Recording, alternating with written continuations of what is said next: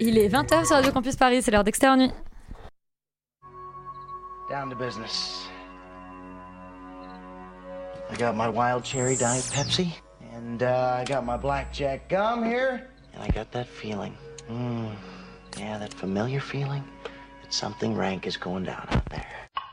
Oui, non, non, vous ne vous trompez pas, il s'agit bien d'une apostrophe. Hein. Voilà, je m'adresse à vous, chers spectateurs. Don't ever feed him after midnight. She's alive! Alive! Ready to party! I'm sorry, Dave. I'm afraid I can't do that. I'm a man! Well, nobody's perfect. Qu'est-ce que c'est faire? C'est pas quoi faire! Les acteurs sont à l'aise dans leur personnage, l'équipe est bien soudée, les problèmes personnels ne comptent plus, le cinéma règne. Vers l'infini et au-delà ! Ce soir, Extérieur Nuit consacre sa première partie d'émission au festival Les Étoiles du Documentaire, dont Radio Campus Paris est partenaire. On s'intéressera particulièrement à un film, L'envers d'une histoire, un siècle en Youg- yougoslave, et une série, Invisible, les travailleurs du clic, auxquels nous consacrerons deux entretiens. En deuxième partie, nous reviendrons sur les quatre films à l'affiche. Ce soir, Fabrice Eboué chasse du vegan pour Barbaque. Jacques Audiard dresse un portrait noir et blanc du quartier Les Olympiades. La crise existentielle de Guillaume Canet vire à la crise parano dans Lui, et Nicolas Cage part à la recherche de sa truie dans Pig. Extérieur Nuit, c'est parti.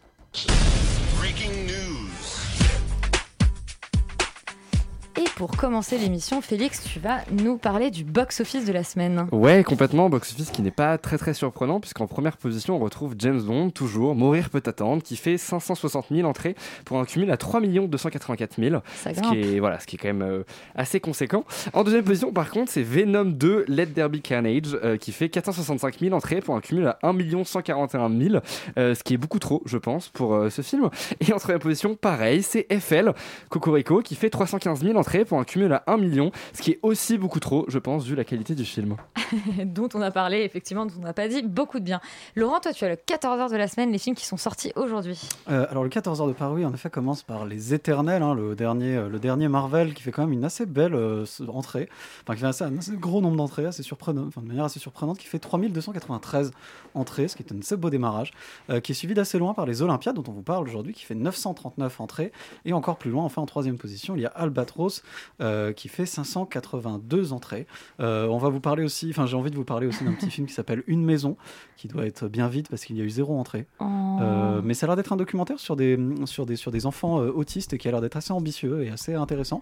Donc je vous invite à vous, vous renseigner en fait sur ce film. J'aime que tu et nous, euh, tu nous encourages chaque euh... semaine à, à aller voir le, le perdant de la semaine, effectivement à ne pas le laisser désœuvrer avec euh, voilà. sans spectateurs. Donc La Maison, tu nous dis.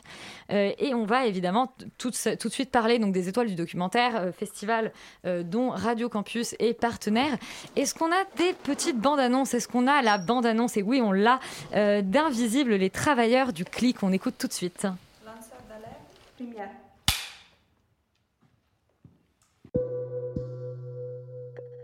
This was the easiest job that I could find. They tell you it's about analyzing trends and recognizing what's happening in the world and implementing standards. Une fois lancé, euh, les choses étaient quand même très très cadrées. Euh, finalement, euh, une liberté qui n'en était pas. Euh, ouais, c'est... Juste avant de parler donc de cette euh, série Invisible, les travailleurs du clic pour lesquels nous recevrons euh, Julien Goethe, merci d'être, euh, d'être euh, avec nous ce soir. Yori, tu vas peut-être nous parler euh, très rapidement du festival. Bah oui, c'est un festival organisé par la SCAM et qui se tient au Forum des Images les cinq, six et sept novembre. Euh, trois jours pendant lesquels on peut visionner trente films, trente films qui ont été sélectionnés parmi euh, déjà quatre cent cinquante euh, documentaires euh, diffusés euh, cette année. Euh, c'est, un, c'est, un document, c'est un festival avec euh, beaucoup, beaucoup de belles choses et dont cette série documentaire par laquelle on commence ce soir qui s'appelle Invisible, les travailleurs du clic. Et euh, Julien, donc bonsoir. On a une bonsoir. petite tradition euh, chez euh, Extérieur Nuit, c'est qu'on vous demande à vous, les invités, de pitcher, euh, de pitcher donc cette série. Alors cette série, c'est une série qui a été euh, coécrite et réalisée par euh, Henri Poulain et enfin réalisée par Henri Poulain et coécrite avec euh, moi-même donc. Euh, et ça plonge en quatre épisodes dans la réalité des travailleuses et travailleurs qui sont un peu derrière nos habitudes numériques. Donc euh, ça peut être euh, les livreurs et livreuses Deliveroo, mais aussi, comme on vient de les entendre, euh, les modérateurs et modératrices de contenu euh, sur Facebook ou autres. Euh, ça peut aussi être des gens qui vont faire de l'apprentissage euh, d'intelligence artificielle, aider les intelligences artificielles à fonctionner, qu'on utilise euh, au quotidien dans nos divers outils, sans jamais voir que derrière se cachent les travailleuses et les travailleurs. C'est très clair comme pitch, merci beaucoup. Euh, Laurent, je vais peut-être te laisser poser euh, la première question. Bah, la première question, en fait, c'est, elle, est assez, euh, elle est assez simple, parce que comme, comme, comme c'est relativement bien expliqué dans le film, euh, tout ça est souvent un petit peu mis sous silence, un peu caché, un peu justement, c'est des choses qu'on n'aimerait pas voir. Euh, vous, qu'est-ce qui vous a mis la puce à l'oreille, en fait, à vous dire pourquoi est-ce que je, vous êtes allé chercher ça ? Comment vous vous êtes dit, tiens, il y a un vrai sujet ? Alors c'est grâce euh, au travail de chercheuses et de chercheurs qu'on, a, qu'on s'y est intéressé, notamment grâce à Antonio Casilli, euh, qui est un chercheur français euh, qui a beaucoup travaillé sur la notion de digital labor. Euh, mais il n'est pas le seul, évidemment. Euh, je cite Antonio, mais en fait, on pourrait en citer beaucoup d'autres parce que c'est tout une, un collectif de chercheurs euh, et de chercheuses français, mais aussi américains, américaines, et cetera, euh, qui ont défriché ce champ-là et qui euh, nous, permettent, euh, nous ont permis, donc, avec Henri, de faire cette série documentaire grâce à leurs recherches et à leurs travaux, et donc à creuser cette notion de qu'est-ce que la technologie masque, en fait. Euh, je ne suis pas sûr que ça soit entièrement volontaire, mais disons que la technologie, dans une logique de fluidité et de simplicité qui fait qu'il, qu'elle n'a pas grand intérêt, ou en tout cas les porteurs de ces technologies-là n'ont pas grand intérêt à expliquer comment ça marche. Parce que tout l'argument commercial, c'est de dire c'est magique, ça marche tout seul, c'est fluide, vous avez juste mmh. à appuyer sur un bouton de votre téléphone et c'est magique. Plus vous, on va croire que c'est magique, plus on aura envie de continuer à utiliser ça. Donc il n'y a pas grand intérêt à expliquer l'arrière des machines, le fond de l'usine, et cetera. Mais c'est pas nouveau, en fin de compte, dans les usines qui existaient au dix-neuvième siècle, c'était pas très intéressant de raconter comment on fabriquait des pantalons, parce que voilà, valait mieux juste aller dans la boutique acheter son pantalon. Si on savait comment il était fabriqué, on a peut-être un peu moins envie d'acheter celui-là. Ou... Ouais. Peut-être qu'aujourd'hui aussi, d'ailleurs, si on savait comment étaient fabriqués euh, les pantalons, on aurait. Peu, c'est ouais. vrai dans beaucoup d'industries. c'est vrai, vrai dans voilà, beaucoup d'industries. Solal ? Oui, et ben dans, dans votre documentaire, en fait, on voit beaucoup de, de gens dont on traverse le quotidien, euh, de travailleurs justement qui sont passés sous silence. Et de travailleuses. Et de travailleuses, bien sûr. Et euh, alors moi, ma question, c'est comment est-ce que vous avez réussi justement à entrer dans, dans leur quotidien, dans leur, dans, leur, dans leur vie, en fait, et comment vous les avez trouvés ? Alors ça a été une, un travail assez long. Et assez fastidieux euh, parce que par nature, bah, ils sont invisibilisés. Ils et elles sont invisibilisés, donc c'est pas facile de les trouver. Euh, notamment, alors si on parle des livreurs et livreuses des Deliveroo par exemple, euh, on les croise dans la rue, on peut plus facilement aller discuter avec eux, mais c'est très compliqué de recueillir leurs paroles parce qu'ils n'ont pas envie de parler. Euh, ils n'ont pas le droit trop aussi. Euh, en fait, il n'y a rien légalement qui les empêche de parler, mais ils, ils sont quand même dans une position très précaire qui fait que par définition, ils n'ont pas trop envie de s'étendre sur les complexités ouais. et, les lourds, et, et ce qui leur pèse dans leur travail. Parce qu'en en fait, ils ont besoin de cet argent. Euh, donc, euh, ils continuent à faire le taf et c'est le principe de cette semi-exploitation, on va dire. Euh, ils n'ont pas trop envie d'en parler parce qu'ils ils ont peur. Euh, ils et elles ont peur qu'ils bah, puissent être désactivés. Et puis en plus, ils n'ont pas de... Ils n'ont pas d'hierarchie physique trop, ils ont quand même une hiérarchie qui est un algorithme, donc c'est compliqué, ils ne savent pas comment ça va réagir et comment... Voilà. Euh, et donc ensuite, ça a été des mois euh, assez longs de recherche pour arriver à les contacter. À les... On était une petite équipe à travailler là-dessus, on a utilisé des outils euh, tout à fait modernes, hein, par exemple via LinkedIn, on les a, on a, on a contacté via LinkedIn. Euh, pour aller à la rencontre et puis après discuter avec euh, chacune et chacun, voir euh, s'ils acceptaient de nous accueillir dans leur quotidien, parce que c'était vraiment une volonté de la part d'Henri Poulain dès le départ euh, de prendre ce sujet-là par l'humain et donc par l'immersion au plus proche de ce quotidien-là, sans rentrer trop dans les explications techniques, mais plutôt voir ce que ça produisait sur les gens qui font tourner cette industrie euh, numérique sans qu'on les voit. Euh, donc voilà, c'est pour ça qu'on a vraiment voulu passer du temps et qu'on a essayé d'organiser le tournage, les tournages pour avoir du temps sur place à chaque fois, euh, pour laisser s'installer cette, cette connexion avec euh, chacune et chacun qu'on allait rencontrer. Ouais. Félix ? Moi, ce que je trouve super dans votre série documentaire, c'est la forme que prend justement cette série, que prennent les épisodes. Euh, une forme assez particulière parce qu'en fait, étonnamment, c'est vous qui êtes complètement invisible. Vous laissez parole justement euh, entièrement à ces... Euh À ces, à ces personnes. Et justement, comment, comment c'est venu cette espèce d'idée de, de, de, de, d'espèce de presque de monologue en fait, de chacun et chacune dans leur euh, quotidien ? Est-ce que vous vous êtes posé la question potentiellement de, de rajouter un peu une voix off ou de, de, vous, de vous mettre vous dans le documentaire ou, ou pas du tout direct ? Ça a été euh, une espèce d'évidence, euh, cette, cette forme simple. très simple mais très, très efficace, je trouve. Alors je dirais pas que c'était une évidence, mais ça a été un gros travail, et là c'est vraiment le travail. Alors c'est dommage, il est pas là parce qu'il rentre de tournage sur une autre série qu'on est en train de faire, mais ça a été vraiment le travail d'Henri Poulain là-dessus, euh, qui a intégralement pensé ce dispositif-là. Euh, et, et Henri a toujours, alors c'est pas un scoop hein, dans le documentaire même de manière générale, mais euh, il a toujours euh, son cheval de bataille, c'est de dire le fond définit la forme. Donc euh, sur ce sujet là le fond c'était on veut effectivement laisser toute la place à ces invisibles, donc par définition euh, leur laisser prendre vraiment tout l'espace. Donc ça devenait assez logique nous de pas le, penser une voix off, alors que sur nos précédents documentaires on a pu en mettre. Mais là, sur celui-là, on avait vraiment envie d'une immersion totale en no comment. Et après, il a eu euh, cette, euh, cette envie voilà, de, d'embarquer les caméras au cœur, que, que les intervenantes et intervenants de ce, cette série documentaire parlent vraiment euh, directement pendant qu'ils sont en train de faire leur travail. C'était ça l'idée. Et donc, il y a cette parole qui est assez étrange parce qu'on euh, voit ce livreur Deliveroo qui est en train de nous parler pendant qu'il pédale et qui fait ses livraisons. On voit cette euh, femme qui travaille à Madagascar sur des micro-tâches et qui fait ses tâches devant son ordi pendant qu'elle nous explique ce qu'elle fait. Donc, euh, il y a une sorte d'absence-présence qui est très étonnante et qui est assez... Euh, Euh, assez proche finalement de ce qu'ils vivent euh, et de ce dans quoi les mettent la technologie pour laquelle ils travaillent.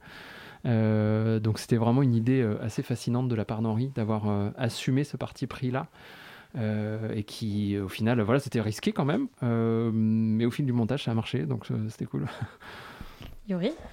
Euh, ce qui est intéressant, c'est que vos, les quatre épisodes vont explorer chacun une facette en fait de cette de cette nouvelle manière de travailler, enfin de cette nouvelle industrie invisible du clic. Et, euh, et je voulais savoir comment vous avez, enfin en fait comment vous aviez trouvé ces catégories-là, parce qu'elles sont assez différentes. C'est-à-dire que vous parlez du livreur Deliveroo où on a vraiment bah, la numérisation qui vient, euh, enfin l'ubérisation du, d'une certaine d'un, du métier de livreur en fait, et qui vient être totalement euh, simplifié et, euh, et exacerbé euh, par la facilité d'une application. Et de l'autre côté, vous avez des gens qui font de la modération de contenu, donc pour lesquels c'est vraiment un travail de bureau. Ils y vont tous les jours, ils voient des images horribles et ils doivent modérer et, et faire des choses comme ça. Et donc les traumas sont pas les mêmes. C'est-à-dire que pour les gens qui sont qui font du, euh, du, du de, de la livraison Uber Eats, ils sont épuisés. C'est vraiment très très physique, et pour les autres c'est un trauma euh, euh, très psychologique. Donc cette, cette euh, disparité là est assez intéressante. Et comment vous avez euh, en fait procédé à cette classification? Alors en fait euh, là encore je reviens à Antonio Casilli, parce que euh, finalement cette euh, logique sur les quatre épisodes, sachant que le quatrième est, est, euh, Antonio est très présent pour euh, justement apporter ce regard, ce recul euh, de compréhension et d'analyse sociologique sur tout ce qu'on a vu auparavant. Euh, mais finalement cette catégorisation c'est celle qui développe lui dans ses recherches euh, et dans, dans les livres qu'il a pu euh, faire sur le sujet, dans, notamment le livre qu'il a sorti sur le sujet. Donc on s'est vraiment directement inspiré de ça, et puis de toute façon Antonio Casilli était présent dans la, dans le, dans la fabrication euh, de cette série documentaire. Il a été là régulièrement, on a fait des, des réunions et des brainstorms avec lui pour euh, vérifier qu'on racontait pas d'âneries, euh, pour vérifier que justement euh, sur les questions de, de compréhension euh, de la logique euh, sociologique du fonctionnement des, de ces systèmes-là, on ne disait pas de bêtises non plus. Euh, et donc, euh, ces, ces catégorisations, c'est celles qu'il utilise pour définir ce qu'est le digital labor, qui est un, un spectre finalement très large, qui va effectivement du, du travail euh, physique, comme les travailleurs euh, en livraison, ou les travailleuses en livraison, jusqu'au travail euh, à la tâche, euh, pour celles et ceux qui font ça euh, via des plateformes comme euh, Amazon Mechanical Turk, ou euh, même, euh, lui, il va plus loin. Ça, nous, on ne l'a pas documenté dans la série documentaire, mais il, il inclut aussi dans le digital labor notre propre travail. Alors lui, il le mentionne dans l'épisode quatre, mais on n'est pas allé euh, documenter, mais euh, notre propre travail en tant qu'utilisatrice et utilisateur des plateformes euh, numériques, sachant qu'à chaque fois qu'on rentre une image sur Instagram on, et qu'on met des tags pour la définir, pour la catégoriser, bah, on permet d'améliorer l'intelligence artificielle de Facebook, du coup, puisque Instagram appartient à Facebook, euh, et cetera. À chaque fois qu'on fait un like, qu'on remplit, enfin, tous ces trucs-là, on travaille pour les plateformes. Le fameux « je ne suis pas un robot euh, », voilà, où on ça, doit ça, définir, ça, c'est, des, euh, c'est l'ironie extrême des images. De, c'est l'ironie extrême. Je ne suis pas un robot et d'ailleurs je fais son travail. Voilà.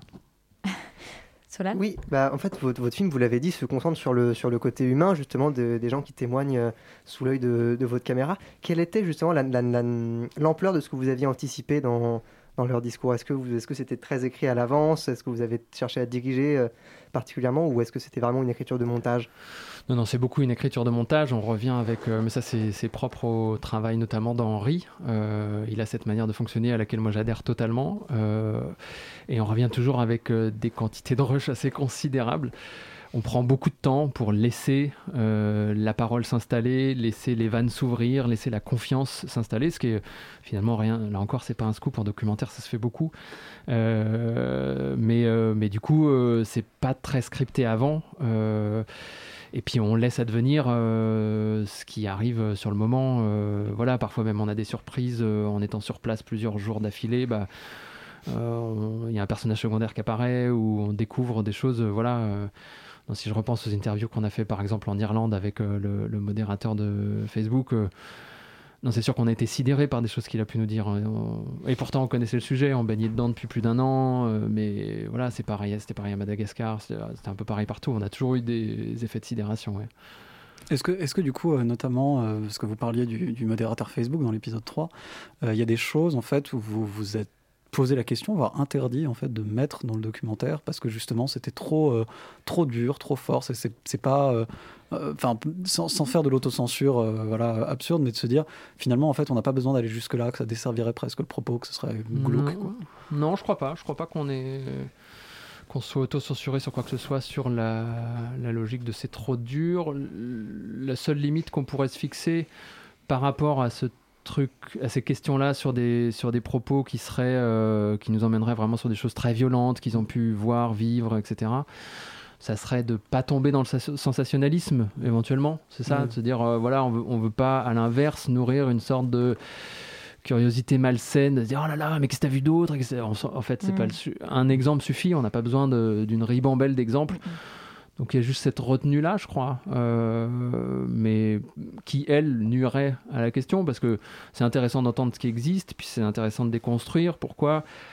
Et, et puis, euh, ça tient aux, aux personnes qu'on rencontre. Voilà, ce modérateur, euh, pff, j'en ai encore des frissons quand j'en parle, mais euh, il était... Euh, il s'est tellement laissé dépasser par son émotion en interview, en fait. C'était tellement touchant de le sentir... Euh, Ouais, laisser... il a été débordé à un moment donné. Et on a été débordé avec lui. Euh, voilà, je pense qu'il ne pensait pas livrer ça. Et puis voilà, c'est arrivé parce qu'on discute comme ça, puis qu'on l'écoute, et puis qu'on le laisse, et qu'on, qu'on le suit. Et, euh... et je pense que c'est ça qui est, qui est, qui est précieux dans ces moments-là, en fait, dans ces moments de, de documentaire. Qu'on essaie de... C'est ces trucs-là qu'on essaie de garder, ces petits bijoux-là, ouais. Je sens que tout le monde a envie encore de parler, mais on a le temps pour une dernière question. Euh, très bien, moi j'ai une question qui est un peu en lien.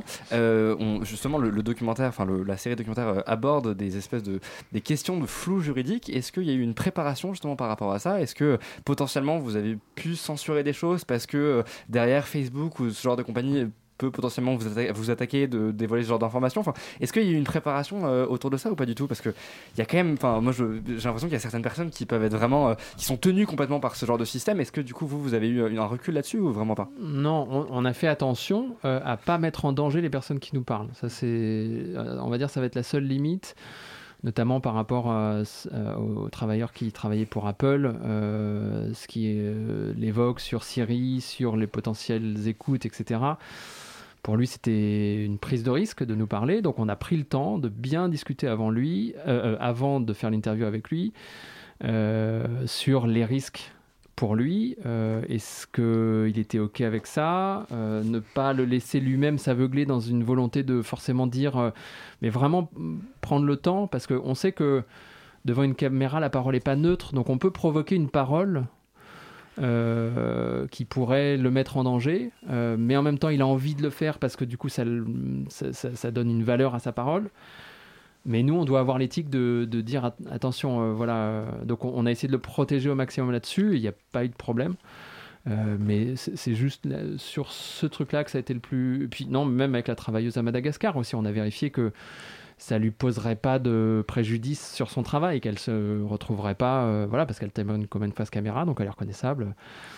Euh, on a on a vérifié ces choses-là à chaque fois avec chacune et chacun des travailleurs que ça les mettait pas en danger, ouais.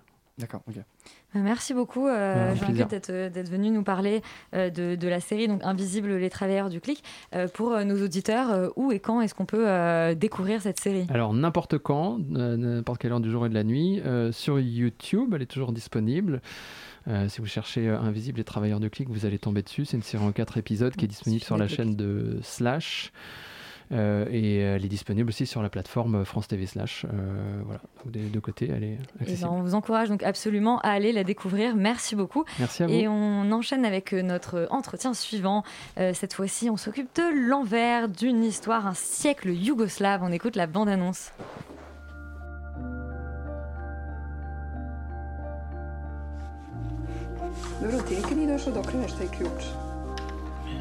Non.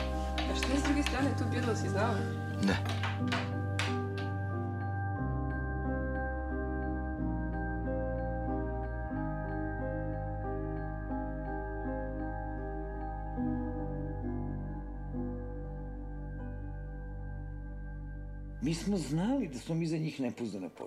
Juste avant d'entendre un petit extrait de la bande-annonce, je vous disais qu'on allait parler donc de l'envers d'une histoire, un siècle yougoslave, et on reçoit Mila Turalic. Euh, bonsoir, merci d'être avec nous. Vous êtes donc la réalisatrice de ce documentaire et c'est Romane qui euh, nous introduit euh, le documentaire. Tu poses la première question et en fait non, parce que je me rends compte que je ne vous ai pas du tout laissé pitcher l'exercice le documentaire, pitch. L'exercice du pitch. Oui, j'écoutais tout à l'heure, je me suis dit, moi j'ai toujours galéré, ça m'a pris cinq ans de faire ce film et j'ai jamais vraiment trouvé comment le pitcher. Disons qu'au départ, euh, le sujet était une porte dans notre salon, enfin dans notre appartement familial qui était verrouillé pendant soixante-cinq ans et je l'ai pitché comme ça, comme mm-hmm. un mystère. Euh, à la fin, après cinq ans de tournage, c'est devenu vraiment une, un dialogue entre une mère et une fille sur les questions d'engagement politique. Donc disons que c'est ça le pitch de la fin, mais c'était pas du tout le pitch du début. Le mystère et, euh, et un dialogue. Et Romane, du coup, je te, tu vois, je te filais le micro avant même qu'on ait, que, que nos auditeurs sachent de quoi on parle, mais tu peux nous poser la première ça y est, question. Maintenant on peut. Euh, eh bien, bonjour, moi j'ai une première question, mais du coup vous parliez tout de suite en fait de, déjà de l'appartement et puis après de ces questions d'engagement. En fait, il y a un espèce de mélange entre euh, quelque chose de très intime euh, et quelque chose de très historique à la fois, et je trouve que c'est très beau dans Dans le, dans le documentaire, et je me suis demandé si c'était du coup une, vo- une volonté euh, qui était euh, dès, dès le départ euh, présente, et euh, si c'était une volonté à la fois dans la narration mais aussi dans la structure, puisque vous choisissez de mélanger les images que vous filmez vous et les images d'archives euh, également. Est-ce que ça, ça s'est fait au montage et, ou est-ce que c'était vraiment une idée présente ? C'était l'idée du départ, donc disons que... Moi, je suis née dans un pays qui était socialiste. Quand j'avais onze ans, la guerre civile a éclaté. Euh, ça a pris presque une décennie de ma vie de traverser euh, l'embargo, euh, la guerre, un bombardement de l'OTAN. Et à vingt ans, j'ai vécu une révolution dans laquelle j'étais engagée, mais surtout ma mère était très engagée. Et du coup, j'avais toujours, à partir de mes vingt ans, ce problème de comment on raconte tout ce qu'on a vécu. Et en fait, je trouvais que chaque fois quand quelqu'un venait chez nous, et il voyait ces portes verrouillées, parce que notre appartement faisait partie de ces appartements qui étaient divisés à l'époque communiste pour plusieurs familles. Sauf que chez nous, ça a resté comme ça jusqu'à deux mille quinze presque. J'avais toujours cette idée de... En fait, à travers cette porte, à travers quelque chose de très intime, de très petit, je peux raconter en fait tout le champ de ce qu'on a vécu. Et c'était ça un peu l'idée du départ. Donc j'avais toujours un, un concept de faire un huis clos. Donc c'est un film qui quitte jamais cet appartement, mais qui nous permet de traverser tout un siècle de l'histoire de mon pays. Donc oui, a priori, j'avais de départ cette idée que les archives vont y jouer un très très très grand rôle. Merci beaucoup, Alban. Oui, alors bonjour, bonsoir, merci. Bonsoir euh, Alban. Bonsoir, bonsoir Elisabeth. Moi, j'avais, je voulais rebondir sur ce que vous venez de dire. Euh, justement... Euh, Vous parlez de, de, de, de la manière dont vous allez raconter l'histoire en vous appuyant sur des sources qui sont euh, pour la plupart du temps des objets également, au-delà bien sûr du, de, du, du, de la trajectoire intellectuelle et politique de votre maman. Et justement, comment on, on raconte l'histoire, comment on écrit l'histoire à partir d'objets qui sont de l'ordre, parfois des objets domestiques ou des objets intimes, et comment à partir de ces objets-là, on a une réflexion historiographique qui croise avec une histoire plus grande, celle de votre pays. Moi, j'ai décidé de traiter cette maison parce que je suis la quatrième génération qui, ouais. qui grandit dans cette maison comme un musée, en fait, plein des objets qui peuvent, en fait, euh, susciter certaines mémoires, euh, déclencher un récit, nous amener dans un épisode historique et surtout, moi, dans la construction du scénario, me libérer d'une chronologie. Donc euh, ma mère ouvre un tiroir, euh, elle trouve son sifflet des manifestations, ouais. hop, et ça nous amène dans cet épisode de, de, de son combat et, et aussi de mon enfance. Donc je me suis vraiment dit qu'il y avait quelque chose incarné par ces objets dans cet appartement qui m'aidait en fait, encore une fois, à réduire la grande histoire aux petits gestes, aux petites choses vécues, et essayer vraiment d'approcher à quelqu'un qui ne, qui ne sait rien sur la Yougoslavie, sa disparition, d'essayer quand même d'approcher l'émotion en fait d'avoir vécu tout ça. D'accord. Yuri ? Euh, oui, alors c'est, c'est, c'est vrai que votre film euh, est extrêmement intime de ce point de vue-là, et justement vous parlez d'émotion, et il y a quelque chose de... En fait au début, euh, on, on ne comprend pas vraiment où on est, pourquoi on est là, qui est cette famille, qui est cette, euh, qui est cette personne, et puis au fur et à mesure on va comprendre que, en fait effectivement tout ça, tout ça fait partie de votre famille, de votre histoire, et donc c'est par cette intimité que, que, qu'on arrive à, à justement, comme vous le disiez, raconter, raconter la grande.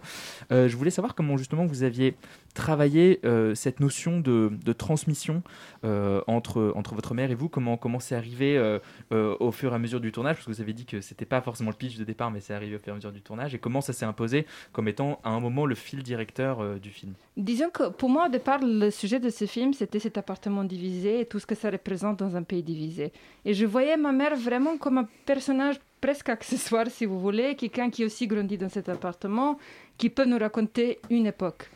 Sauf que pendant tout ce temps que je, j'ai pris pour euh, faire le film, et c'est aussi, ça a aussi pris du temps parce que c'était un sujet très très très intime, et je n'étais jamais vraiment à l'aise avec cette idée que j'allais utiliser ma vie euh, pour en raconter une histoire. Euh, j'ai commencé à... En fait, je me suis rendu compte au fur et à mesure que les questions que je posais à ma mère n'étaient pas vraiment des questions sur l'histoire, c'était des questions sur son engagement. Donc, juste pour le faire court, ma mère est prof d'université, en mathématiques en plus, donc elle n'est pas du tout quelqu'un qui, est, qui vient du monde politique, mais qui, pendant cette décennie de, de la guerre civile et surtout des, des manifestations contre le régime, a pris une rôle très, très, très active avec ses étudiants.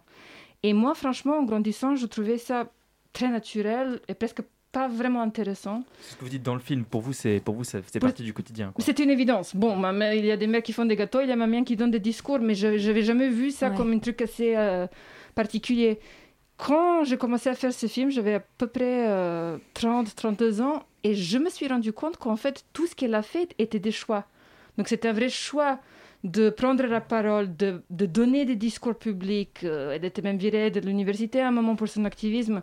Et c'est là, en fait, je pense que vous arrivez à un certain âge où vous faites face à la même question. Est-ce que je vais m'engager pour mon pays? Est-ce que je vais prendre la parole quand je vois l'injustice? Quel est ma rôle, en fait? Quelle est ma responsabilité envers la société? Et le film est vraiment devenu un dialogue entre elle, qui a trouvé sa réponse euh, à, à cette question, et moi qui, en fait, n'arrive pas à trouver la mienne. Et en fait, c'est presque pour moi un film sur un échec. Un échec de ma part, en fait, de m'engager de façon dans laquelle ma mère s'avait engagée. Tu, non, tu voulais, euh, tu, m'as, tu m'as fait un signe, non. Mais bien, Laurent. Alors, c'est, moi, je suis un peu gêné parce que j'avais, j'avais préparé une question, mais vous êtes en train de, vous y avez plus ou moins déjà répondu. Euh, mais du coup, c'est pas grave, on va essayer de rebondir là-dessus. Vous, euh, euh, en fait, ce qui est, ce que moi, ce que je trouve assez, le, finalement, le, le plus, le plus incroyable dans ce film, c'est la personnalité de votre mère. En fait, ce qui ressort, en fait, le truc, c'est, c'est ce personnage-là qui, qui a en fait une vie extraordinaire, qui a l'air d'être quelqu'un d'assez extraordinaire. Et, et du coup, vous me dites que c'était pas du tout le sujet de votre film et que vous en, vous en fichez complètement. Alors que, mais, en fait, Quand, quand vous vous êtes rendu compte qu'en fait il fallait peut-être creuser un peu ce truc-là sur son activisme, et cetera, est-ce que vous vous êtes mis vous-même, j'en sais rien, des, des barrières un peu où vous ne vouliez pas vraiment l'admettre parce que c'est difficile, c'est pas forcément évident de parler de ce genre de choses à sa mère, ou, euh, ou au contraire, est-ce que c'était quelque chose de très naturel parce qu'elle est euh, naturellement ouverte à parler disons, de ce genre de choses? Disons que la première décision que j'ai prise est de ne pas lui dire qu'elle devienne le personnage principal du film, parce que j'avais l'impression que ça allait le mettre dans un autre état d'esprit. Donc là, elle était là pour m'aider à raconter l'histoire de notre appartement, et elle a compris que j'utilise ça pour un genre de microcosme pour un pays. Elle n'a pas du tout compris la façon dans laquelle j'allais l'inscrire. À, en fait, à... vous l'avez arnaqué, quoi. Vous oui, l'avez... je, je l'ai compris. Enfin, je vais abuser le fait que j'étais sa fille. Elle ne pouvait pas me dire non. Voilà, je, pour vous dire la vérité. Et elle a compris ça qu'au moment qu'on a vu le film, finalement. Je ne lui ai vraiment pas dit qu'elle est devenue le personnage principal. Et c'est vrai qu'après, à cinq ans de tournage, elle n'avait aucune idée de toutes les choses qu'on avait discutées. Elle ne se souvenait plus, en fait, de tout ce que j'avais dans le matériel. Et, euh, la... Mais si vous me posez la question pour les barrières, c'était plutôt avec moi. Donc moi, je ne pensais pas que je serais obligée de me mettre à l'intérieur de cette histoire, je pensais vraiment que je pouvais me garder à l'écart de tout ça. Et en fait, il y a un moment vers la fin du film où, bon, jusqu'à ce moment-là, c'est plutôt moi qui le harcèle avec les questions euh, qu'est-ce qui Qu'est-ce qui te pousse de, de faire ce que tu as fait? D'où vient cette conviction? Je, je la questionne. Et il y a vraiment un moment où elle switch complètement euh, les relations de pouvoir, si vous voulez, en me disant bon, « maintenant, c'est à toi ». En fait, ce qui s'est passé, on était toutes les deux invitées à donner un discours à une grande manifestation à Belgrade. Et ben, mère a dit oui et moi, j'ai dit non.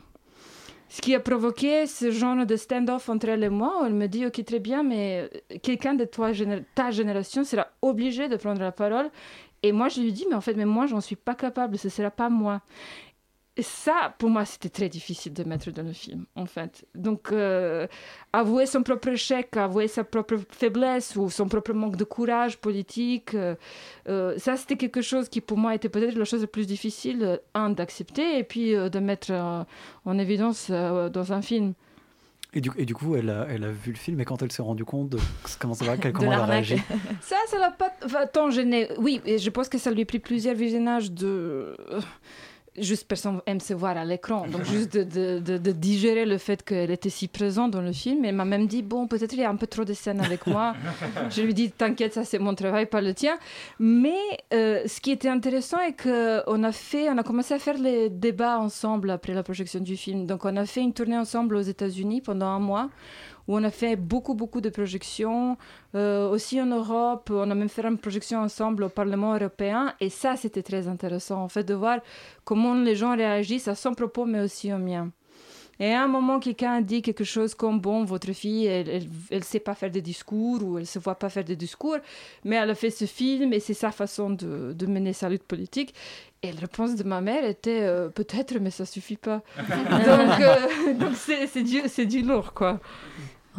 Euh, oui, bah, moi je, justement je rebondis parce qu'il y a un, un sentiment de culpabilité qui traverse tout le film, et d'ailleurs il y a une très belle séquence à la fin où votre mère dit euh, euh, tout est de ma faute, euh, et j'ai l'impression qu'à la fin du film vous abordez un peu la vôtre justement quand il y a ce, ce switch qui opère. Euh, est-ce que vous pouvez nous en dire un petit peu plus sur ce sentiment-là et, et est-ce que ça représentait dans le film? Oui, disons que moi je me suis peut-être même pas rendu compte. Donc, comme j'avais dit, j'avais vingt et un ans quand nous on a eu notre révolution démocratique, ce qui veut dire on a eu un jour où on a réussi à renverser ce régime très autoritaire. Disons, euh, j'ai assisté à un jour J de la démocratie. Sauf qu'évidemment, après, il n'y avait que des déceptions. Euh, parce que vous vous rendez compte que la force et les convictions qui peuvent m'amener à, à une résistance n'ont rien à voir avec ce dont vous avez besoin pour créer une so- société après. Et presque une décennie plus tard, je me suis retrouvée en Égypte euh, le jour de leur première élection présidentielle après euh, la révolution de la place Tahrir. Et en allant là-bas et en voyant l'enthousiasme et l'énergie des jeunes, j'ai senti une amertume qui, que, que je ne peux pas vous décrire, en fait. C'est parce que j'avais une conscience qu'eux, ils étaient aussi en train de vivre le jour le plus heureux de leur, leur vie, et que, que après ça, il n'y avait que la déception. Et je pense que c'est que ce jour-là où j'ai pris mesure de la déception que moi, j'avais vécue à vingt ans. Et c'est ça qui colore tout le film, en fait. Parce qu'à la fin de ce film, comme vous avez bien remarqué, c'est ma mère qui est optimiste et c'est moi qui est pessimiste. Et il y a quelque chose qui, qui est fondamentalement euh, problématique avec ça, que c'est la vieille génération qui croit encore dans un meilleur monde et que c'est la jeune qui ne voit pas trop comment s'y engager. Alban, on a le temps pour une dernière question. Alors, ouais, très rapidement, c'était pour rebondir sur tout ce qu'on a un petit peu dit. J'ai, j'avais lu dans un dialogue que vous aviez publié avec Agnès Chepanska, vous, vous parliez, enfin, c'est une phrase qui m'avait un petit peu interpellé, où vous disiez que la, la dramaturgie surpassait l'historiographie, et qu'on a l'impression que dans le film, les deux se nourrissent vraiment entre elles. Et je ne comprenais pas du coup cette, euh, la phrase que vous aviez prononcée à ce moment-là. Donc pour moi, c'est, il s'agit de m'approprier de l'histoire. Et mmh. du coup, surtout chez nous, on est un pays qui était tellement divisé autour de question de guerre civile et tout ça, qu'on n'a jamais vraiment réussi à, à tisser un récit euh, après la fin de la guerre. Donc quelque chose qui allait quand même être euh, un récit universel de ce qu'on a vécu comme société. Et du coup, pour moi, il s'agitait de, de dire, bon, l'historiographie nous a échoué. En fait, on n'a pas réussi à écrire notre histoire à cause de toutes ces questions de culpabilité dans la guerre, des crimes de guerre et tout ça. Et bien du coup, nous, des artistes, des cinéastes, on peut déplacer ce travail dans le champ de mémoire. Donc dans le champ de ce qui est intime, de, de, dans le champ de ce qui est vécu, qui a l'ordre d'émotionnel, et c'était vraiment cette idée de, on peut s'approprier de l'histoire en fait, d'en faire nos propres, nos propres dramaturgies. Ok. Merci. Ben, merci beaucoup d'être venu nous parler de euh, l'envers d'une histoire, un siècle yougoslave. Euh, où est-ce qu'on peut voir le film et quand euh, Le film, on peut le voir, donc, euh, comme vous avez évoqué, dans le cadre du festival euh, de la SCAM. Du coup, il sera projeté dimanche soir euh, euh, au Forum des Images à vingt heures comme le film de clôture du festival. Et après, si je ne me trompe pas, il, est, il a passé sur Arte. Donc peut-être je, il est encore visible là-dessus euh, ou en V O D. On mettra, on mettra le lien si on le trouve euh, dans le podcast. Merci. Et ben merci beaucoup d'être venu nous parler de, de ce film. Euh, très rapidement, est-ce que vous avez eu d'autres petits coups de cœur euh, pendant le, euh, le, le festival, Félix ? Oui, complètement. Moi, j'ai vu un documentaire qui s'appelle « Il n'y aura plus de nuit » d'Éléonore Weber. Incroyable.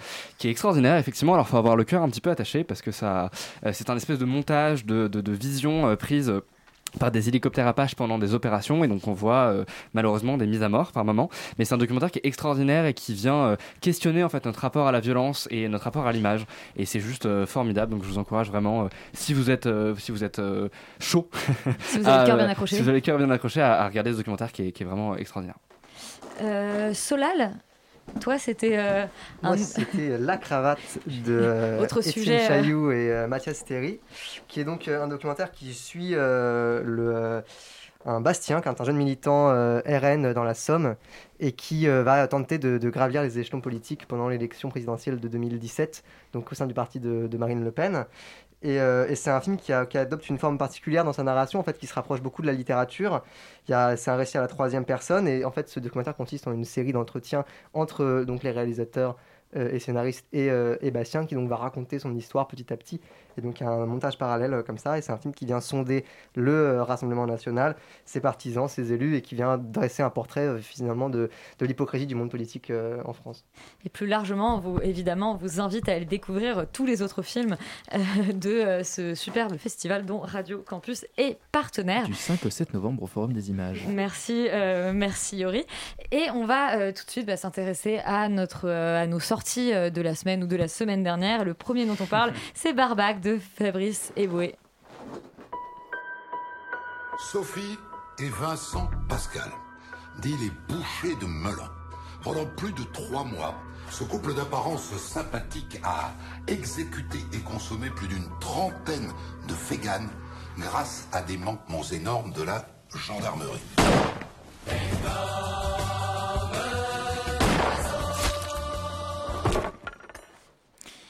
Yuri, tu es allé voir euh, Barbaque, tu Absolument. As chassé du vegan ce soir. Oui, parce que c'est ce que j'aime faire le soir après, après être rentré chez moi. Je prends mon fusil comme Fabrice Eboué qui est bouché dans ce film.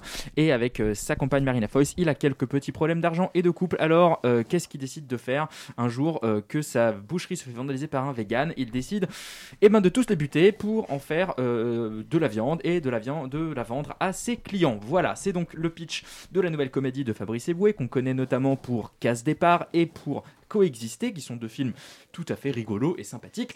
Là, euh, on sent que Fabrice Eboué veut un petit peu faire le film qui va un peu venir déranger, titiller les bons esprits et, euh, et, et, et la bien-pensance, n'est-ce pas ? Donc c'est un petit peu ce, ce, le postulat du film, qui est assez bien tenu, je dirais, pendant une trentaine de minutes, et malheureusement, le film ne, ne, ne dépasse pas vraiment, pour moi, le stade de sketch. C'est un peu, c'est un peu hein, une bonne blague tirée en longueur. Il y a, en fait, et il, il oscille entre des moments vraiment très très drôles, ultra violents, qui osent aller dans un côté très très trash et qu'on n'a pas vraiment l'habitude de voir dans la comédie française, et euh, une narration un peu plan-plan sur des problèmes de couple, et cetera, et qui, du coup, forcément se répète énormément parce que rien ne vient jamais euh, renouveler ce dispositif de bouchers qui vont zigouiller du vegan, ce qui est assez marrant, mais malheureusement, ça aurait pu être un bon, je sais pas, un bon cinquante-deux minutes, quelque chose de, de, de, plus, de plus condensé, de plus réuni.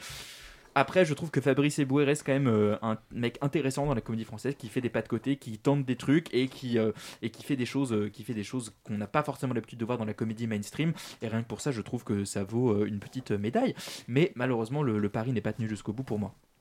Laurent, je ne sais pas si pour toi le, le pari est tenu jusqu'au bout. En attendant, c'est, euh, pour le coup, c'est un sujet pour toi. Je pense que les, les gens qui ne mangent pas de viande sont tes ennemis. Les viandes sont mes ennemis, euh, sauf ceux, euh, enfin bref, sauf si on considère que moi je suis de la viande. Mais bon, bref, c'est un autre sujet. Wow. euh, euh, je serais un petit peu plus dur que toi, en fait. C'est-à-dire que je suis assez d'accord euh, dans le sens où, euh, où je trouve que le film est finalement un peu faiblard. C'est-à-dire qu'en fait, il ne va pas très loin au-delà de son pitch, que c'est pas, que c'est pas, qu'il ne se passe pas grand-chose de très intéressant au-delà de son pitch, que en fait, euh, il faut adhérer un peu à l'humour qui est présenté, qui est à la fois euh, trash, un peu, un peu cynique, un peu, et cetera. Et en, en fait, pourquoi pas, sauf qu'il ne se renouvelle pas beaucoup et que dans le fond, euh, tout ça stagne un petit peu.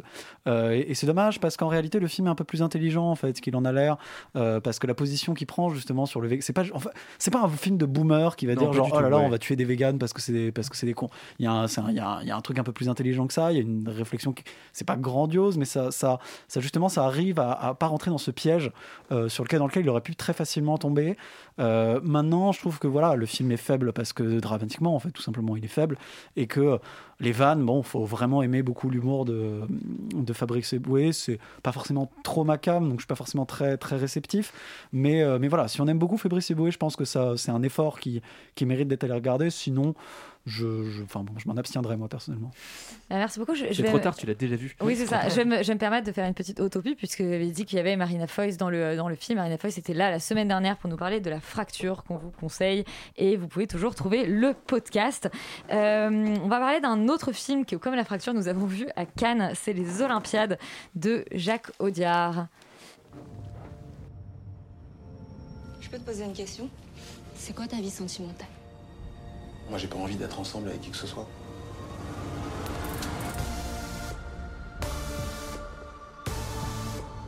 Pourquoi vous êtes parti alors ?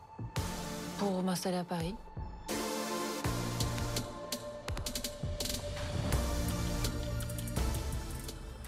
Alban, qu'est-ce qu'il te reste des Olympiades de Jacques Audiard euh, quelques mois après Cannes ? Six mois bientôt ? Non, c'est en juillet. Ouais. Quatre mois. Quatre mois. Bah, un peu plus que ce que j'aurais pensé à la sortie de la projection. Donc effectivement, Olympiade, c'est le dernier film de Jacques Audiard. Euh, c'est une adaptation d'une série de bandes dessinées qui s'appelle Les Intrus d'Adrien Tomine et dont l'adaptation a été confiée hors, euh, bien sûr, euh, Monsieur Jacques Audiard, à euh, Léa Milus, qu'on connaît pour Ava, pour avoir réalisé le film Ava, et Gif, à ouais. Céline Sciamma, que l'on ne présente plus, euh, bien évidemment, ici. Euh, alors, de quoi ça parle les Olympiades ? C'est un peu compliqué. Euh, je vais prendre mon temps parce qu'effectivement, ma mémoire flanche un petit peu en ce moment. Euh, donc, ça raconte l'histoire de plusieurs destins, quatre exactement. Celui de trois femmes, donc euh, interprétées par euh, Lucie Zang, qui est son premier rôle, euh, Noémie Merlant et, euh, et la dernière, j'ai oublié... la chanteuse Jenny Bess, exactement. Et euh, un acteur, donc un homme, qui est Makita Samba, qui lui aussi fait sa première apparition au cinéma. Et ces quatre destins vont être amenés à se croiser, soit autour d'une histoire euh, amoureuse, une histoire amicale ou une histoire charnelle. Voilà, alors j'ai essayé de pitcher un petit peu le film. Ce qui m- Quand je suis sorti de la séance à Cannes, j'ai eu l'impression quand même d'être passé complètement à côté de ces histoires-là, complètement à côté de ces personnages. J'étais très très loin de ressentir une quelconque émotion face à ce film-là. Et euh, je vous avais envoyé un message il y a quelques mois, deux ou trois mois sur notre conversation. Un soir, m'était venu à repenser dans le métro à ce film avec une bienveillance qui ne me sied pas forcément. Et, euh, et donc du coup, je repense souvent à ce film-là. Je trouve que plus euh, ça avance et plus j'ai, j'ai envie de revoir le film. En tout cas, il me laisse un bon souvenir, comme si ces personnages avaient vraiment existé, en fait, finalement, que je pourrais peut-être les croiser dans le quartier des Olympiades, main dans la main. Euh, voilà, donc ça, j'ai eu un rapport avec ce film qui est assez étrange. Donc c'est quelque chose que, voilà, que finalement je conseillerais, alors qu'à la sortie euh, du film à Cannes, j'étais complètement euh, voilà, désemparé euh, devant mon, devant mon euh, steak and shake. Euh, c'était pas un steak and shake, c'était un McDo cette fois-là, je me souviens ouais, très ouais, bien. Il faut Yuri... citer Quick, comme ça on fait pas de Yuri, toi, tu étais euh, déjà très enthousiaste euh, face à ton hamburger et oui, à ce film. Oui, je, je l'étais peut-être un peu aussi parce que vous ne l'étiez pas, mais je, j'ai gardé... Ah, avocat du diable. J'ai gardé une bienveillance absolue pour ce film parce que, premièrement, c'est un film de Jacques Audiard qui m'a surpris et c'était pas arrivé depuis assez longtemps. Jacques Audiard n'est pas un cinéaste que j'affectionne particulièrement. Et là, je trouve qu'il, qu'il a fait complètement, quelque chose de complètement différent. C'est un film qui est déjà en noir et blanc, avec quelques, quelques moments de couleur. Félix. C'est un film qui est également beaucoup plus porté sur les personnages, les sentiments, sur leur intimité, et effectivement c'est un mélo, et si on aime ça, c'est, c'est ce qui est mon cas, et eh ben on est extrêmement ravis de ce film là.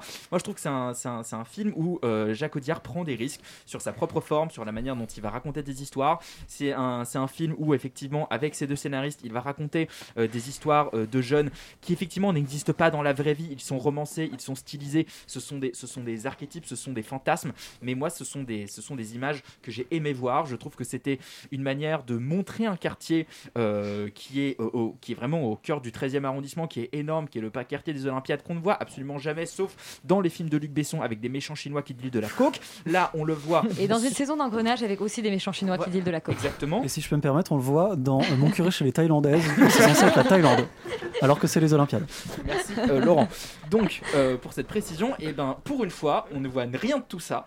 On voit des gens vivre dans un quartier qui existe vraiment, qui est sublimé par le noir et blanc de Jacques Audiard, qui lui donne une existence proprement cinématographique. Et rien que pour ça, je trouve que c'est un film absolument euh, louable, beau, charnel, euh, vraiment extrêmement, euh, extrêmement beau à voir. Et euh, qu'est-ce que je voulais dire ?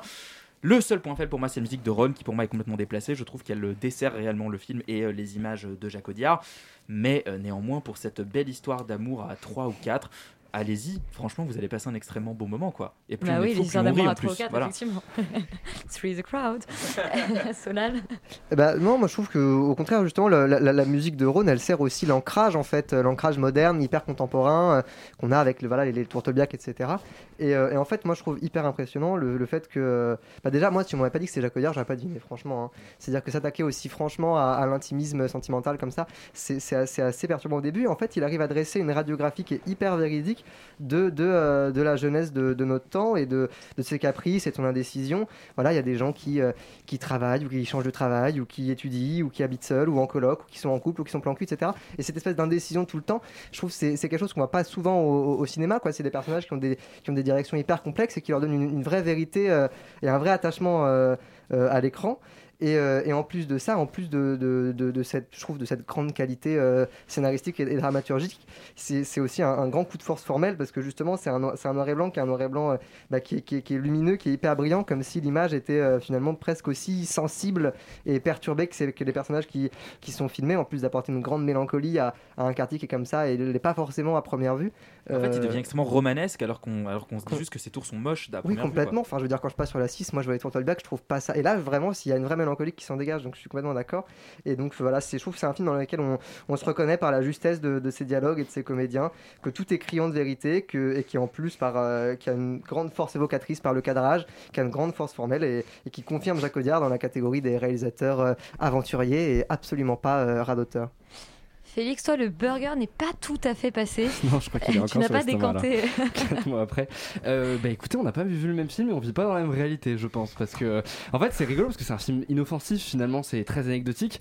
Et je ne comprends pas pourquoi j'ai tant de haine face à, ce, face à ce film-là. Et en fait, j'ai décanté un petit peu et je pense avoir trouvé, c'est que c'est un film qui, justement, essaye de, de jouer la carte du faussement cool, du faussement Jones, euh, du faussement euh, contemporain. Avec un D. Et moi, avec un D. Et moi, à mon sens, c'est pas du tout ça. C'est-à-dire que c'est des personnages qui n'existent pas dans la vraie vie. Moi je suis pas oui, d'accord avec toi Solal, c'est, c'est un des... fantasme, c'est ça qui est bien. Ouais, mais, mais en fait des, des fantasmes de, de petits euh, drames bourgeois et des histoires d'amour et de cul et des machins, en fait on en fait depuis genre euh, trente ans, et en fait finalement c'est, c'est pas du tout quelque chose de très contemporain. Euh, dans les années quatre-vingt-dix, en fait je pense que la sexualité des jeunes c'était la même que, que, que là, ce qui est représenté dans le film, et tous les trucs qui sont potentiellement intéressants et inhérents justement quelque part au quartier des Olympiades, à savoir par exemple les problèmes d'héritage culturel euh, quand on est issu de l'immigration, euh, ou alors même juste d'avoir trente ans et d'être complètement paumé euh, et de reprendre la fac, et cetera. Tout ça, en fait, c'est, c'est des qui sont finalement des, des, des, des problématiques et des thématiques inhérentes à certains personnages de Noémie Merlant et euh, de Émilie, je crois, c'est, c'est comme ça qu'elle Émilie, s'appelle dans le film. Ouais, c'est ça. Euh, euh, en fait, c'est, c'est, c'est en, en second plan, et on va venir plutôt s'intéresser justement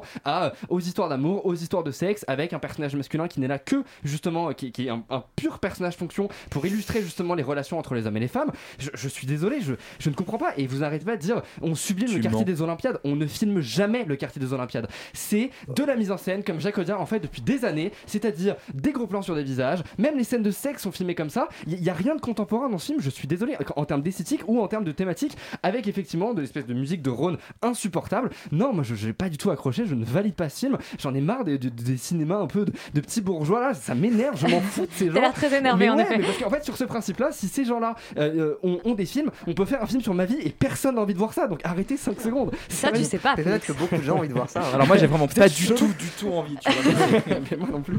Bref, ça dépend de quel genre on film on, de film on parle en fait. Euh, certains genres, ça pourrait m'intéresser. Est-ce qu'on peut interdire le micro à Laurence? Bon bah écoutez, euh, gros gros désaccord, enfin gros désaccord euh, trois contre un sur, euh, sur les Olympiades, même si bon, moi j'ai, j'ai... Non mais je vais pas donner mon avis parce que ça n'intéresse personne. Si, euh, si. Non mais parce que vous le connaissez, je vous l'ai donné ivre à Cannes. Euh, et on va passer à un autre petit, à mon avis, euh, drame bourgeois, j'imagine. C'est le nouveau film de Guillaume Canet et ça s'appelle Lui. Tu quittes la maison sans dire au revoir aux enfants, tu me dis que t'as besoin de t'isoler, de réfléchir. Il est complètement désaccordé. Je suis pas au courant. Et qu'est-ce qu'il y a là-haut? Faut pas monter.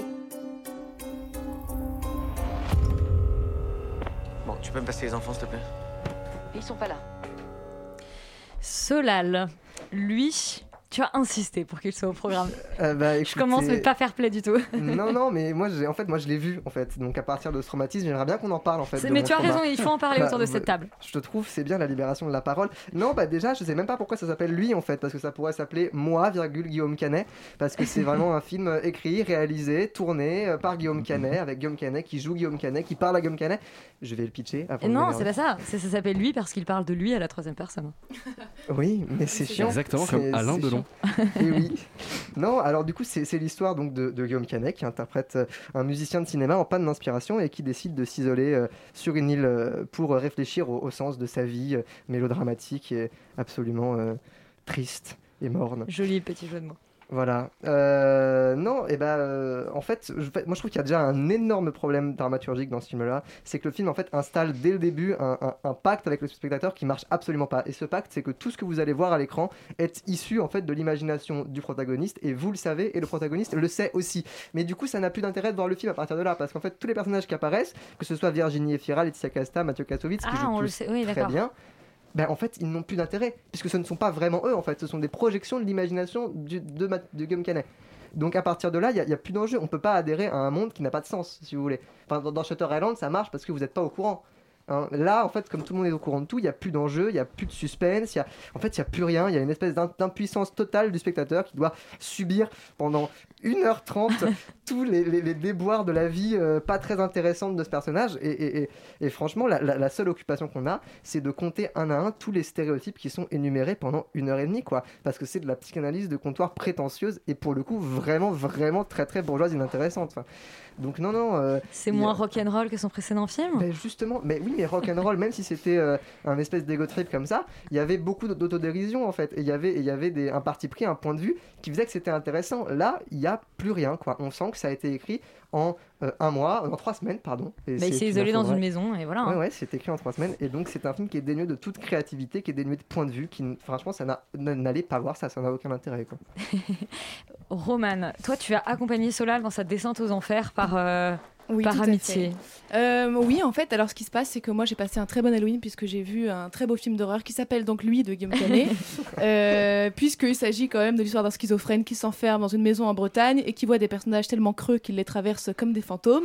Euh, plus sérieusement, en fait, je pense qu'on peut citer euh, Laurent Murer euh, ici présent pour dire que c'est l'enfer absolu. Euh, pourtant, je suis quelqu'un qui, qui aime bien les autofictions. Au contraire, je trouve que quand c'est bien fait, que, ça, que c'est sincère, je, ça m'intéresse beaucoup, euh, malgré euh, l'ego que ça peut... Euh, euh, avoir, que, que, enfin, soulever, euh, et cetera. Euh, mais là, effectivement, Guillaume Canet confond complètement euh, le, l'autofiction qui, euh, qui, qui joue avec l'autodérision, qui, qui touche parce que c'est euh, finalement universel, en fait, avec euh, le nombrilisme qui ne veut pas toucher les autres, au contraire, qui ne veut que qu'on le touche lui, euh, ce qui est un petit peu dérangeant. Et en fait, c'est frustrant comme film parce que je vois les bonnes idées euh, euh, que le scénario peut avoir et certaines thématiques intéressantes, notamment, par exemple, le, le, l'idée de la folie qu'on a tous euh, en nous, et cetera, et la, la façon dont euh, on, on peut avoir un connard, et cetera. Mais en fait, tout ces, toutes ces thématiques-là qui peuvent être intéressantes sont traitées en surface, comme tu l'as dit, Solal, et c'est euh, une accumulation de, de clichés avec euh, un connard extrêmement manichéen qui surgit de temps en l'entend comme si euh, un humain était fait de, de, de mâle, d'une partie sombre et noire et d'une partie blanche et, et, et pure. Euh, et c'est ça, ça le problème du film, c'est qu'il n'y a rien de gris, il n'y a rien de nuancé, euh, ce qui est un peu problématique. Et en termes de forme, pour finir, je trouve que le, le film flirte, essaie de flirter avec différents genres, et même ça, c'est raté parce que euh, ça accumule tous les clichés de ces genres-là, notamment le, le thriller qui en fait n'est, n'est juste euh, pas si... Enfin, euh, il n'y a aucune tension, il n'y a pas de... J'ai pas peur à aucun moment. La comédie romantique est extrêmement niaise. Voilà, c'est que de la, de la, de la surface, du superficiel, et c'est bien dommage quand on pense que le, le film est au départ euh, censé être quelque chose de très personnel. Euh, ça aurait pu euh, au moins avoir euh, le, le mérite d'être, euh, d'être sincère, et ça ne l'est pas. Bon, Halloween étant passé, on va vous déconseiller très fortement d'aller voir Lui. Et le dernier film dont on parle cette semaine, c'est Pig. Pig avec Nicolas Cage et une truie euh, kidnappée.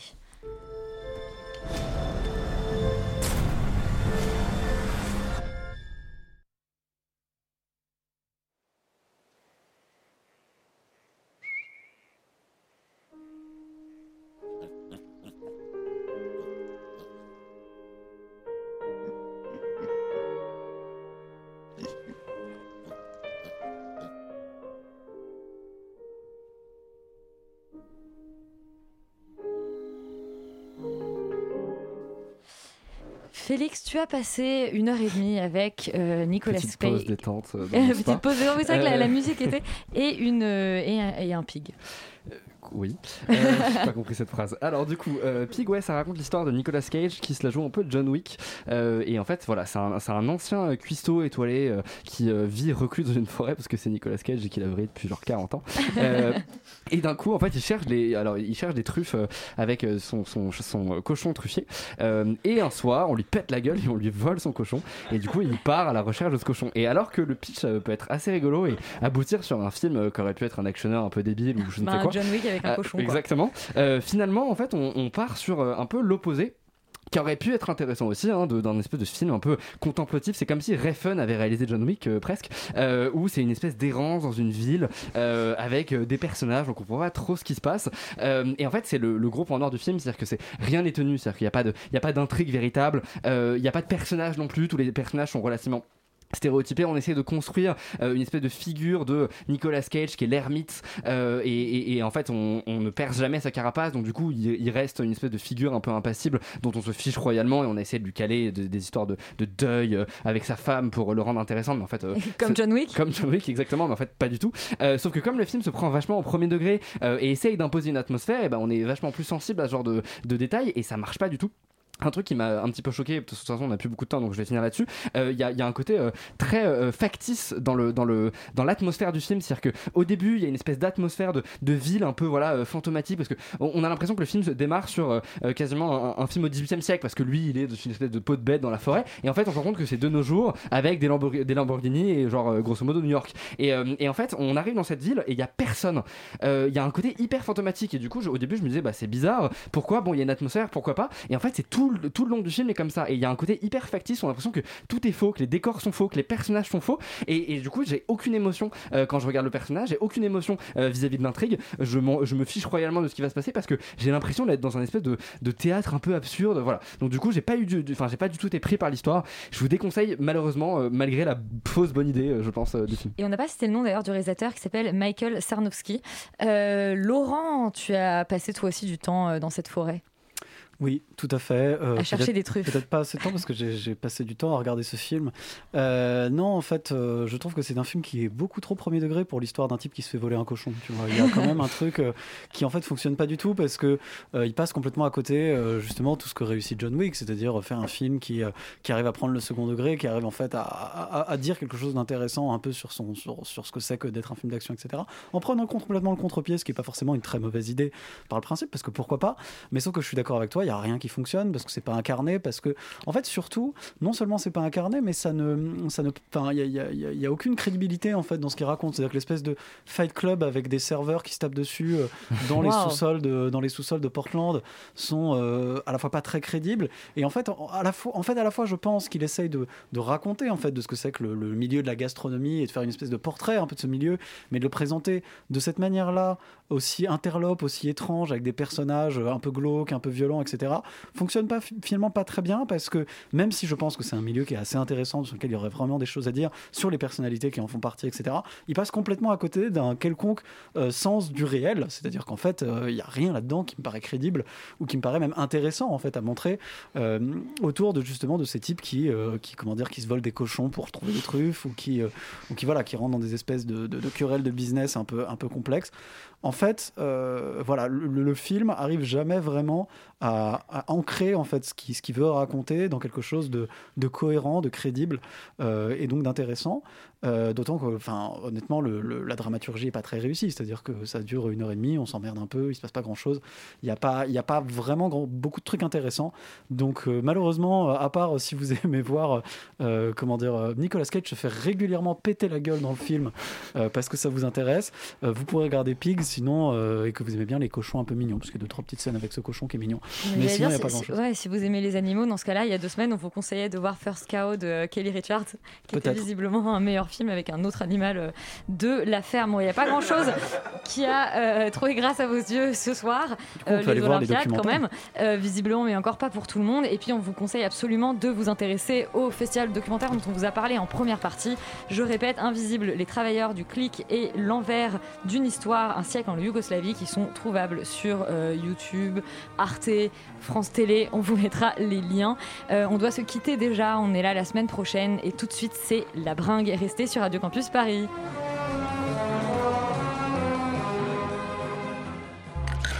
Radio Campus Paris. Il est vingt et une heures.